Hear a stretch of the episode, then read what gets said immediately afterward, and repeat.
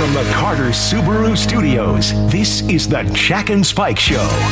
Welcome back to the Jack and Spike Show. Spike O'Neill in with Angela Poe Russell, who is in for Jack Steiner. Angela, thank you so much for joining us today. Thank you for having me. When we uh, coming up this uh, this break, uh, Washington State voters, uh, Washington State's House, I should say, will vote to allow uh, to force. Well, I can't look at this. I can't even speak. I'm, I'm Just I call it take two. Just take, take, two. Okay, we'll run that back. Let's do it. Burn that tape, and it's not going to be the Christmas party tape. Washington House votes to allow even year elections in the state of Washington. We'll tell you what's good and bad about that, according to both sides arguing the issue. Uh, but the story that uh, Aaron Granillo reported about the Oregon man who went online and lured two young Washington girls uh, and, and then went to Oregon. Or no, a Washington man went to Oregon, lured two girls online, brought them back to Washington, to Aurora New, and put these girls to work in the sex trafficking uh, and the prostitution story. Uh, Bellevue Police Department uh, had a press conference this afternoon. Our own James Lynch was there, and we've got some audio from this conference, Laura. this goes quick. When you leave a location, you leave home, you leave that safe space that you're in, and you get into a car, you don't know where you're going and what's going to happen. In 48 hours, many things can happen. In minutes, many things can happen. And in this circumstance, um, bad things happened. And that was uh, Andrew Popochock, Assistant Chief of Police for Bellevue. Uh, the story's horrific, and as a parent, there's nothing worse in, in your mind. You can imagine. Oh yeah, and I just predator. yes, and I just want to be transparent with all of you listening because we struggled with okay, how much do we talk about this story because it can feel like we're helpless at times Yeah. and it's and it's just horrifying when you hear how old the girls were and just some of what they went through. But I really think it's important for us, as difficult as it is, to look at this issue because I think if we look at it and face it, we could actually do something about it and protect our kids. So if you'll just oblige us for a few minutes, it's Yeah. it's something that um, is this issue is close to my heart. Having had a chance to speak with survivors of sex trafficking, interview them, and the, you know, I, I think about how this happened. This it was the assistant police chief who spoke from Bellevue, Yes. and saying how quickly things can happen. It sounds like they were lured online. In terms of prevention, I think about what is the school's role. I mean, there are a lot of different things schools teach, and this will be a good one in terms of how this kind of Internet thing safety. operates. Yeah, operates. Yes, internet safety tactics that are often used. Having spoken with survivors, another major tactic that is used to lure people in is the boyfriend thing. Oh, you know, I'm your boyfriend, and so all of a sudden, the boyfriend wants you to do this, and the boyfriend wants you wants you to do that. So they, it's the offering of love or acceptance, Right. a place to be. Um, Another one that I think it's important for people to think about is there are folks who are tricked into it. And and and let me just give you an example of that. So let's say you have someone who's young, right? They're Yeah. under the age of 18, so they don't realize what they're getting into. Or number 2, there's a language barrier. They may have immigrated here and may not understand all the things that are happening and are taken advantage of. Right. So that's another one. And I just also want to point out that sometimes when things may look like they're consensual, if the person is under threat of violence, it may look that way. So I really think it's important for us to kind of learn as much as we can about the topic and learn to recognize the signs. You know, and uh, Laura, also um, Andrew Popochock of the uh, Bellevue Police Department had a warning for parents as well. Play that. Make sure you know what websites your children are accessing, what they're doing online, and making sure we're educating people about when you go online, the person you're talking to may not be the person that you think. And KOMO News uh, website has a good story about this. I want to credit them, and because they've got some tips for parents, Angela, to your point about being informed, you know, to educate your kids. And, and it's, I think you're right. Schools should have curriculum on this at, at a point to warn kids about the, the world that they're entering, and not just mm-hmm. teach them history and numbers and how to do math. Teach them about the world they're entering. But parents have a, a, even more responsibility, I think, in educating your parents. They also say to monitor your kids' online activities. And this is a real touchy subject for a lot of parents. Oh, it's so the, yes. the, the balancing act between letting your kid grow up and giving them privacy and become them because kids need to become themselves. They need to have social spheres that they travel in. But nowadays, social spheres reach into the internet. And to your point, Angela, people pretending to be somebody they're not, or Right. or a boyfriend that they've never met. That's how this happened. This because this one of the way guy. victims, one of the victims, Laura, was 11 years old. Yeah. Yeah. 11 years old. 11 and 15 were the ages of the victims in this. Yeah, case. and here and get this, they say I was looking at um, I think it's Polaris Project. They were saying that the average age of a girl being trafficked is 15, and for boys it's even younger. And it's happening in in plain sight. Like it's happening all around us. Uh, Delta Airlines has a whole big campaign because a lot of times, you know, airplanes are used to transport Yes, people. So yeah. things that we can look out when for. When they see travelers that, that, you- that look uncomfortable, look on something doesn't look right. Yeah, it, and a lot of times is that feeling of like, you know, something's off about this. You Yeah, know, yeah. you just something feels off. The other thing that really struck me, a lot of the survivors of sex trafficking said that when it was happening, they were still still attending school. Still attending school. So sometimes, like I said, it's right in front of us. So being able to kind of when things don't seem right, being able to subtly ask someone if they need help. Yeah. Uh, th- again, this KOMO News website's great stuff. Set boundaries for your kids. Let, open lines communication with your kids. Educate them. Be willing to talk to them. Monitor. You know, trust but verify. To quote former President Bush, trust but verify, and set boundaries for your kids. Let them know. I mean, we want to give them independence, and we want to give them the ability to fail on their own and fall, you know, and get back up again. But these days, falling uh, has far This greater is consequences. yeah, the recovery for this is a long one. Well, and sure. talk about healthy relationships too, because I think so often the dynamic here is, oh, I'm in a relationship with this person, or this person loves me, and this person is giving me attention. Yes. And then you get sucked into this situation that you feel like you can't get out of. Oh yeah. And so um, those And- healthy relationship conversations are something that, that every parent should be having with their kid. And it may hurt to hear it, folks, but lead by example in your home. Have a healthy relationship with your significant other that And your here- kids see. And you know what? I appreciate all the talk around what parents can do. Something I want to point out is that a lot of the people that end up being trafficked, they have been in situations where, like, connected to CPS. So, in other words, they usually have had problems at home. So sometimes the parent space isn't where they're going to get the support. Right. Yeah. No, and it's that's point. where the These kids are targeted. Yes, Yeah. and that's where Yeah. the community comes in, right? I remember the story of a friend of my husband's was at a store and noticed that a girl was with someone and she just didn't look disheveled or it just didn't look right. And so um, ended up calling the authorities and it turned out it was it was a really bad situation. Sometimes you just never know um, what someone's dealing with. And, and my hope for anything is that I do I know all of you listening realize this. Like if you had good parents, we're fortunate. Sometimes parents fall short or are not there. And so my question is how can we intervene as a community?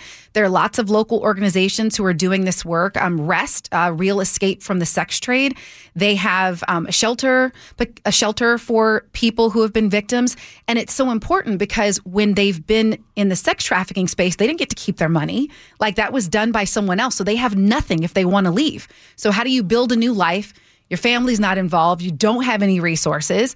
So this is an example of an organization that's saying, "Hey, we'll take care of you for a bit so you can get back on your feet and heal." So that's a way you can get involved too. That's Thank you. amazing. Yeah, thanks for bringing that. Yeah, of course. Um, you know what? We were going to talk a little bit about the daycares that were giving melatonin to the one-year-olds, but I- I'd like to I'd like to change the vibe a little. Let's let's we'll, we'll put that on the back burner. We'll cover that in the future. I promise you. The story's available in the news if you need it. It's on mynorthwest.com if you like the story. but We'll know more. newsflash: don't give other people's kids melatonin. Thank you. Well, yeah, maybe. Well, maybe.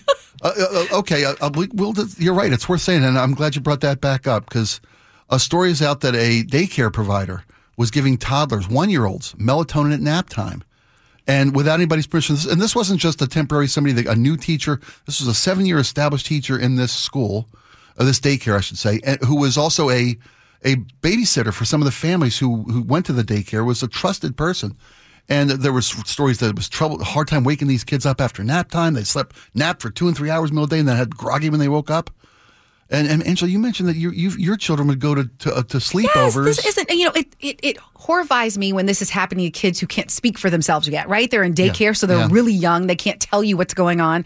But even having a teenager, there have been a few instances where she's had sleepovers and melatonin was available or something else. And I'm like, you know, I, I grew up. Maybe I'm old school, but I grew up in the neighborhood where another person's parent may call your parent if you're if there's an issue, but you don't give them medication. No. Like just the li- the liability of that plus anyway, I just I I just cannot believe it. I'm I'm at a loss for words, honestly. well- Even though we've talked about it at nauseum, I just No, it, it's it's mind boggling that someone would think it's okay to do this, and and then someone in a daycare capacity would think it's okay to do this. I Yes. know that Heather Bosch is working on a story about daycare and the costs of daycare. Uh, we're going to have later on, uh, probably next week. Heather put that together for us. But just a- as cautionary word to parents out there, Yeah. you know, keep our kids safe and informed in every aspect of their life, whether it's social media or even daycare. And one other thing I'll add to this there's the piece of parents don't give other people's kids medicine unless you get permission or whatever. But then there's the piece I have to tell my kid. Like if someone offers you this just because they're saying that's what it is, you may not know what it really is. Yeah. Right? Yeah. And in the teenage space, middle school, high school, especially important. Like, oh, this is some melatonin. Uh, okay, it actually was yeah. something, you know what I mean? Yeah, and these that is days, a, yeah. yes, Well big put. problem. Okay, moving on to the uh, the voting. Uh, the Washington House votes to allow only even year elections for local elections. Uh, the story is from the Seattle Times.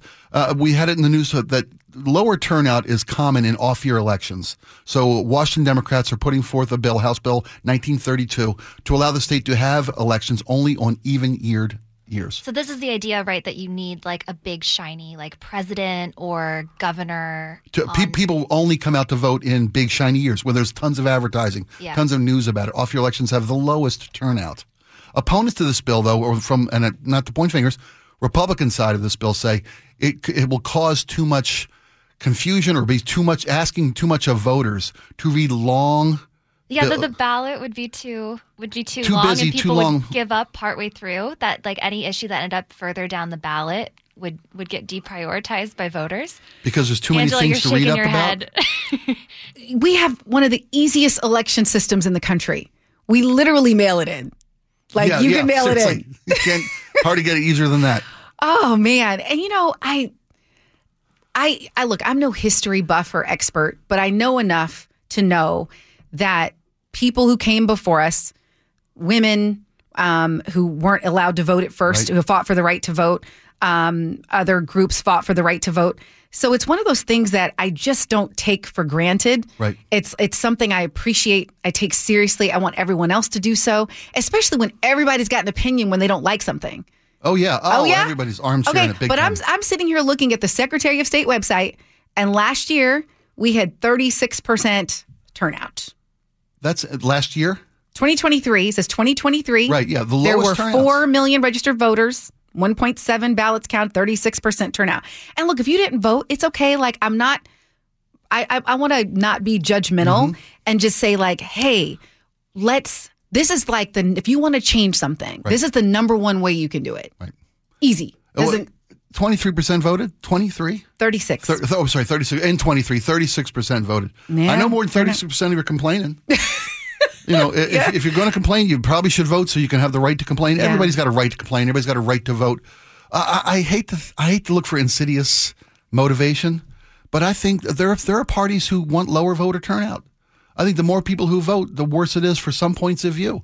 And I think having elections in off years is seeking low voter turnout because it's, it's, it's easier to motivate the fringes of a base than it is the middle or the independence of, of an election. And if it takes the shiny object, the presidential election, whatever is the, the on year election to get people to come out and vote, then that's where all the measures ought then to do be. it. Yeah. Okay. I'm all for even year voting. I think it's I think the more the merrier when it comes to voting. Another story I want to get to today is this uh, it's a Chinese a Chinatown food bank that lost over 2000 of 2000 pounds of food because of uh, equipment failure, a power outage cost this uh, food bank in Chinatown. The, so the story, Laura, is that uh, they're trying to figure out who's responsible for replacing these 2,000 pounds of frozen food at the food bank in Seattle's Chinatown International District. That's my question because if it's a power outage issue, I'm wondering if if, If the city pays Yeah, for it. Yeah. Like I don't know if anyone's asking that question. And I, I think that maybe it should be asked because that's such a huge community resource. It is. Well, it's, it's, it's nutrition programs with Asian counseling referral services. So this affects us, the community of the International District, Chinatown. Um, and I hope that if it was a power outage caused by the city, that there's some effort to help this community replace these this lost food bank because there's never been more demand or more need, I should say. Oh, yeah. Demand is a horrible way to put that. Uh, tough times are tough economically for folks. You know, the government ended their pandemic assistance, the in, the additional funding provided to families for nutritional assistance. Yep. And I have more. to admit, I'm I'm I love the thought of what you're saying, Laura. It makes perfect sense that the city would maybe step in and, and reimburse. I'm not optimistic, but I'm hopeful. Can two things be true? Absolutely. sure. Always. You're a But. I do know what the community can do, like if everyone does a little bit and, and helps out. But I think it's a great it's a great question. I mean, when because if you think at it think of it as a homeowner we've lost food, I think, twice this year because of stuff power breaking outages? down. Yeah. One power outage, another an- was just things equipment went- failing. yeah, yeah. But you know, it doesn't rise to the level of Yeah, of- it's sort of this like, was oh, power outage. I'm going to keep my fridge closed and kind of cross my fingers. yeah. In and- this case, this was a huge, um, a huge loss, right? Well, so so, so far to your your hopefulness and your optimism is rewarded. You're not you're not wrong. More than three thousand dollars and counting has already been donated to help cover the losses Oh, from the outage. So, and if you'd like to donate, there's a website you can do. It's the ACRS website. You can go there and help the community out. Also, they're having a, a walk for rice held that at Seward Park on June 29th. That's that's their largest annual fundraising event of the year coming up for for this community. Which and it's it's good to help out when you can help out. in the But yeah, it's, it's like if you pay for power and then you have a massive failure. I, and I mean, some some of these huge, uh, like our building, we have a backup generator because we like simply can't afford to be off air. Right? If we lose power here. We all the lights flicker. Oh, you and mean KIRO. I thought you meant yeah, KIRO. Oh, yeah, KIRO. No, oh my Yeah. gosh, I wish at home. Uh, yeah, KIRO does, and yeah, our lights will flicker, and then we'll we'll run on a backup generator, and we can keep broadcasting here. Um, but that's obviously a huge expense. It's a huge expense, and, Yeah. and like was said, they've already recovered three thousand dollars. So they've been given three thousand dollars through donations from the community to help for the loss of food. But maybe uh, if we keep donating to this cause, the website again, uh, ACRS, the website, uh, help them get enough to get a generator. Yeah. So the next time a city lets them down without giving them power, they'll be able to cover that and keep the supplies cold. Yeah, we have a couple text messages coming in. Um, okay, so basically saying, why would the city pay? Eric on Anderson says, King County Metro did not want to pay for that bus that hit the building. Why would the city pay for something that's their fault? Um, Michael it just says, well, maybe wonder if they have insurance. He's wondering about That's that. a great question. so too. I'm, I'm sure they do have insurance as a community service. They probably are required to have insurance, and and again, they've gotten the money donated already to help cover the loss. But let's kind of see if we can help out a little more and make sure that they Yeah, I- I do Get what they need. sometimes these events can can end up being a catalyst to even more attention brought to like a community resource like that and getting more people to donate or donate more regularly. So it can be a blessing in disguise as well. good- good. Silver I- lining. I like the optimism, Yeah. the, yeah. the Same. optimism around the room very much. Nicely done. yes. Okay, when we come back, the Jack and Spike Show with Angela Poe Russell. Uh, well, speaking of parents and kids, parents are highly involved in the lives of their adult children more and more these days. And I gotta confess, I'm part of that problem. Air quotes, problem. just own it. I'll own it. Uh, it's the Jack and Spike Show with Angela Poe Russell. We'll be right back with more right after these.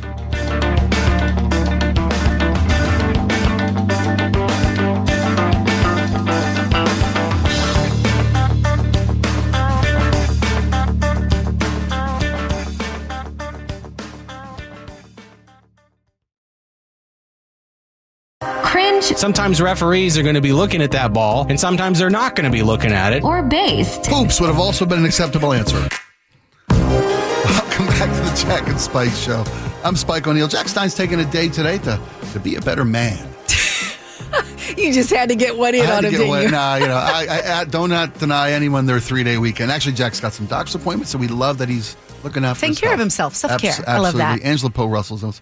Um, and listen, uh, we talk far too often. It seems we have to talk about teen crime. Uh, but before we do that, there's another story that involves me personally, or hits me personally, I should say. Uh, a story uh, out, of the New York Times and a study from the Pew Research Center says that parents now are more highly involved in their adult children's lives than ever before. And I think both sides of the, the people polled in this are okay with it. According to the Pew Research poll, nine out of 10 parents who are involved in the lives of their adult children, involved meaning, you know, we communicate multiple times on a, on a weekly basis. We're in constant, if not, you know, regular communication with our adult kids. Nine out of 10 parents say it's good. And of the Gen Xers, the, uh, or the, the kids, which were millennials, or Zoomer or Boomers or Zoomers. I'm so confused about age and news. What group I'm in? I think you said you're a boomer. I'm a The- bo- yeah. Kid, doesn't it show every time I have the mental lapses of our president? Yeah, I'm a boomer. Um, and it's anyway. The study says that nine out of ten parents say it's a good thing to be more involved in the lives of their adult children, and eight of the ten children, adult children, says they're glad to have their parents in their lives. Now, we uh, as parents, my the, the truly unpleasant Mrs. O'Neill and I, uh, both have very active involvement with our adult child. We have a daughter who's 34, been out on her own now for a good 12, 15 years, I would say. What does highly involved look like for you? Like, what do you do that you wonder, is this too much? Uh, well, the study says that it involves constant communication or regular communication. Okay. We we are over involved, I think, in so much that I still have my kid on my phone, my 34 year old on my phone plan. And I do this because, and we've, we've argued, Jack and I have argued about this before. It's not a failure to launch. It's the fact that if my kid went out and got her own phone, it would be 140 bucks a month. To have her on my plan is about $50 a month for us, and she pays us that.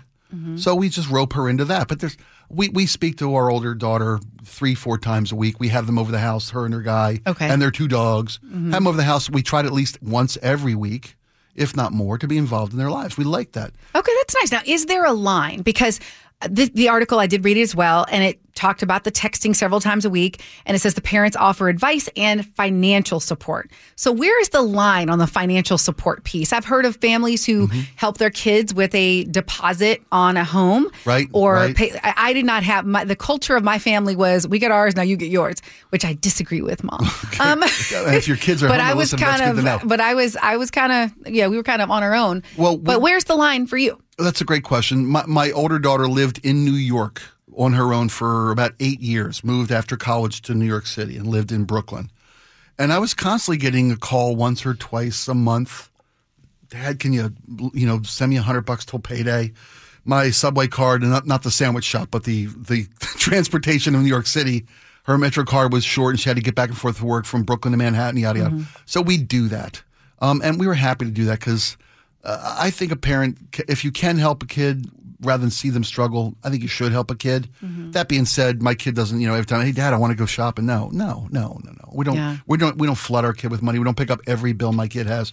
But when we go out to dinner with our kids, I never let them pick up a check. That's old school. Maybe it's too much. I think that's where we draw the line. And that, that's called, the, the article mentioned a term I'd never heard before snowplow parenting.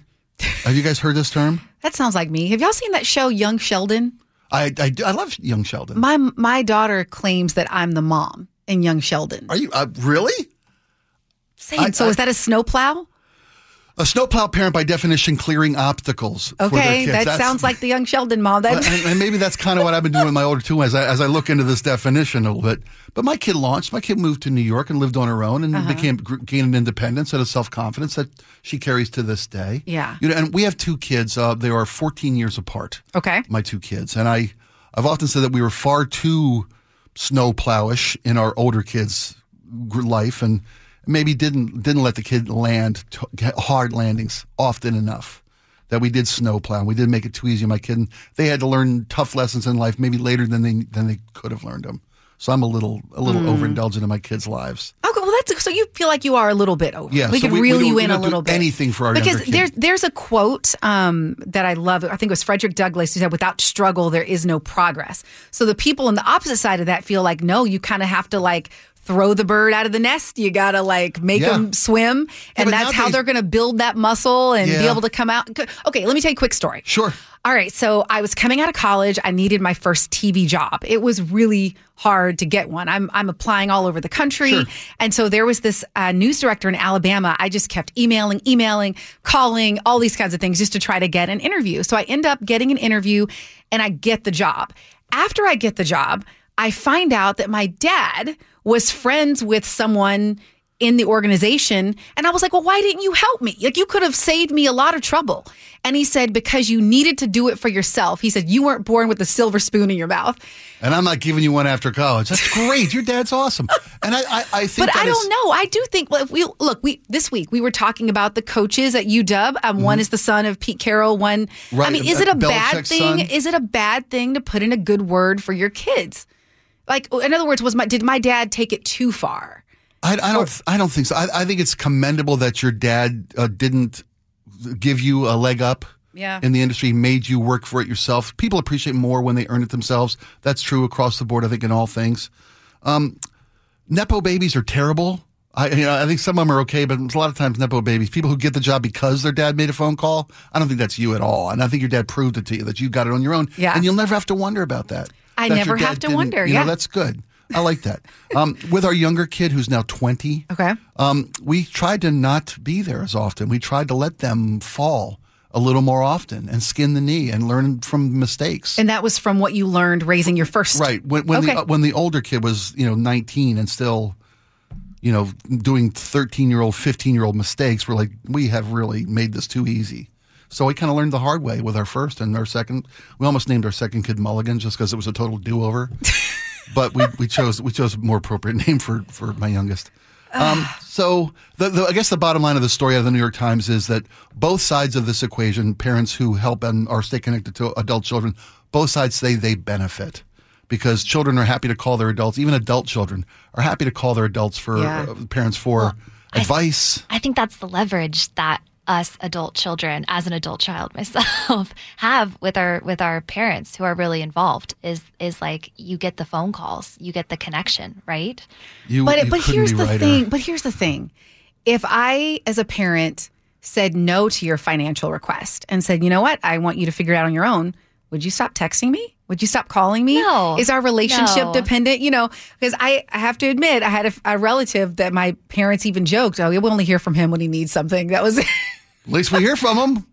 No, Oh I- no, no, So I mean, here's the question for those of you listening: like, how wh- how much is too much when it comes to being involved with your adult child? Because I've all, I've heard from different there because I love reading my books and listening to my little podcast, and they say if if it's something people can do for themselves, then you shouldn't do it for them mm-hmm. because it takes them takes their it. It builds confidence when they can actually overcome the obstacle versus the parent clearing the way. I, I agree with that, but I also think that the advice, the counsel of, Yeah. of, of mistakes I've made in my life or the wisdom we've accrued as getting old, you know, it's, it's if the kid can learn from your mistakes and give the advice, that's what I love from my kids. Yeah, And the biggest thing that I that I get from talking to my mom is her advice. It's, I never uh, like I never ask her for money. I'm always asking just her for advice, you're I my, just want I wish we'd adopted you I, when we had the chance. um, but, but but I will say, Laura, as as empty nesters now, as our youngest has gone off to college, we love a phone call. I'll I'm, I I'm pray for my kid to have fat flat tires.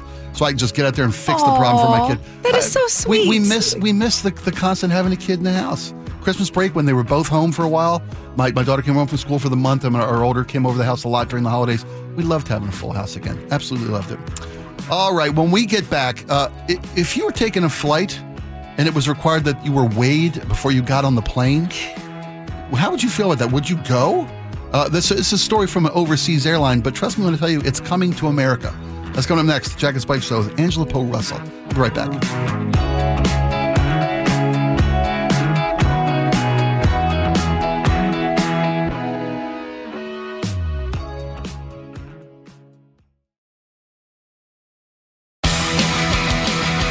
Welcome back. The Jack and Spike Show. Angela Poe Russell in for Jack Stein today. And I may have been a little uh, sensationalistic on the last tease. But the headline says from the Washington Post Would you weigh yourself before boarding a plane? This airline is trying it. They're talking about thin air uh, in Helsinki, Finland. The story is that the airline is requiring passengers to not just weigh their luggage before they get on the planes, but to also give their weight before they get on the plane. Oh, not requiring. It's voluntary, It's voluntary? right? I think it's voluntary for now. Okay. Well, they, what and the, the onus behind this is because on smaller planes, it matters what the weight is that the plane is carrying, mm-hmm. and they will sell te- sell seats and make seats available to passengers to make a safe amount of weight on the plane. Plus, some of the planes are smaller and have a center. We've all flown like on Horizon, or have you ever flown on one of the um, the Kenmore Air yes. flights, the Island Hopper? The weight Airs? really does. It really does matter. If you don't want to be asked what you weigh, never fly on a small plane because if you're going to the Alaskan bush, those guys don't care. They'll ask you how much you weigh because they've got to get off the ground. Yeah. So it is voluntary and anonymous, as you said, Laura. The thing is, and they will, I think, give you some kind of little trinket or something if you agree to it. I saw that There's- somewhere there's in a the Is it some kind of reward system? Yeah, it's a little reward system if Cute. you agree, agree to do this. Do you get like a little junior pilot badge? Yeah. So how do we feel about this? Um, I, I'm glad that some some of the people surveyed in the, when the, the, the they're just bringing out this week Finnair. Okay. they're just introducing this program. Some of the people said that it was reasonable and it was a safety concern, while some people said it was fat phobia and fat shaming and things like that. So people feel differently about it. Some folks said it could be potentially humiliating. Now it's not like there's a big scale with a sign above your head as you get on the plane that gives your weight to everybody in the on, in the gateway. That's not what's ever going to happen. Yeah. For me, I don't mind it because these days I just want to get where I'm going safely. And if this, if, I'm, I'm a sucker for safety. So if you Yeah. tell me that doing this is going to make us even safer, Safer, yeah. sign me up, whether it's true or not. You know, it's interesting because because I ha- do have that mindset. I really wanted to challenge myself. I'm like, what are the other arguments to this that people would be? Why would they be opposed to it? Okay. And and people have taken it in all kinds of directions. Because in this article Always. from the Washington Post, it looks like Korean Air did a similar program, and some travelers, like we suspected, felt embarrassed to be weighed. But others argued that if you're lighter, you should be given larger baggage allowances.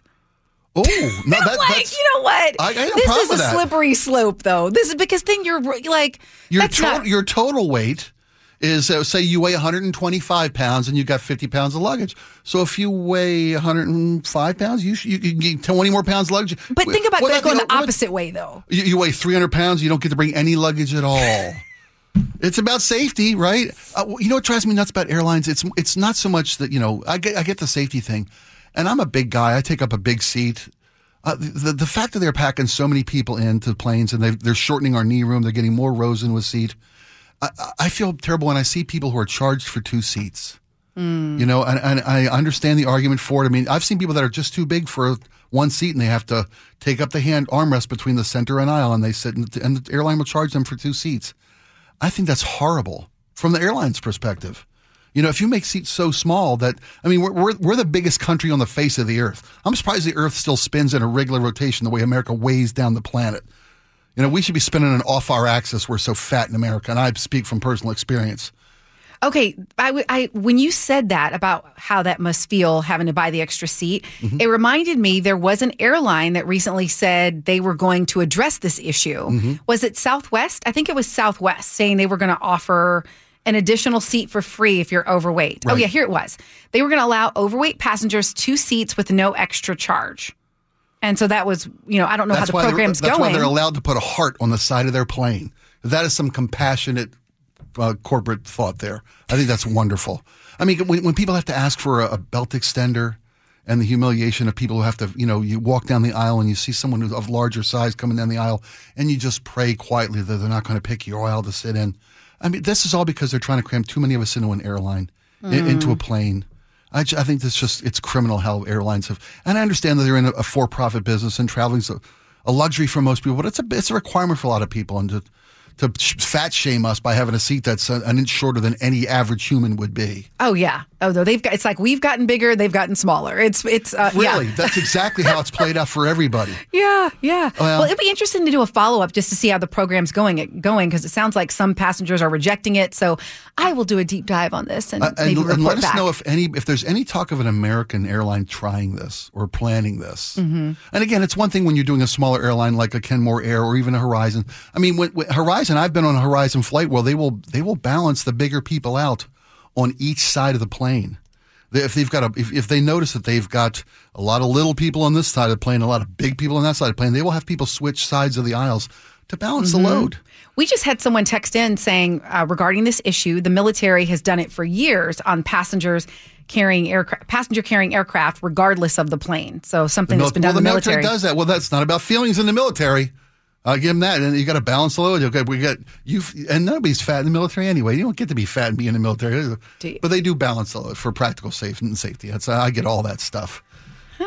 Eh, well, well, it's, uh, I'm, I love reading all the text messages because you just get all different perspectives. I, and I, we do love when people get involved with the show. Well, it's been fun to have you on the text line with me today, Angela, because normally I am on the text line alone, and it's been cute to see you like respond to people and uh, have someone else in there with me. Well, So yeah, Jack, it's been Jack fun and I for have a very low tolerance for differing opinion. I'm not saying, you know, that's all I'm I'll say it that I'll be kind. It's all we have a low tolerance for difference of opinion. I'm so glad, Angela, that you're here today with thank you for having me. Okay, it's the Jack and Spike Show with Angela Russell. We'll be right back after these.